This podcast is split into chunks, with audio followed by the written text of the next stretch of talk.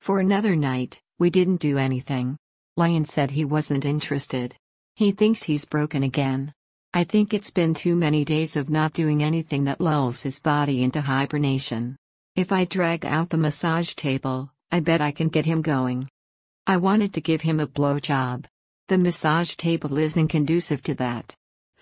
However, there's no reason we can't use the massage table for the warm up and then move into the bedroom for the main attraction.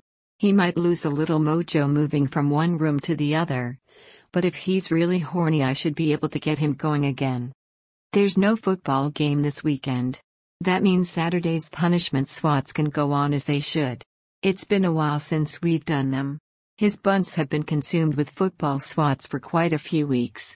Plus, he had a real punishment not too long ago. Of course, he could always use a spanking even if there's no reason for it. That just gives him extra practice. Oh, and it keeps him in line. We had a strange week. Neither of us had any idea what day it was yesterday. I thought it was Wednesday. Lion thought it was Friday. Neither of us really have anything going on to help keep track of things. One day just blends into the next. I think my confusion came from going to my meeting on Tuesday. I don't know what happened with Lion. Today, we're on the same page. It's Friday and we're heading into the weekend.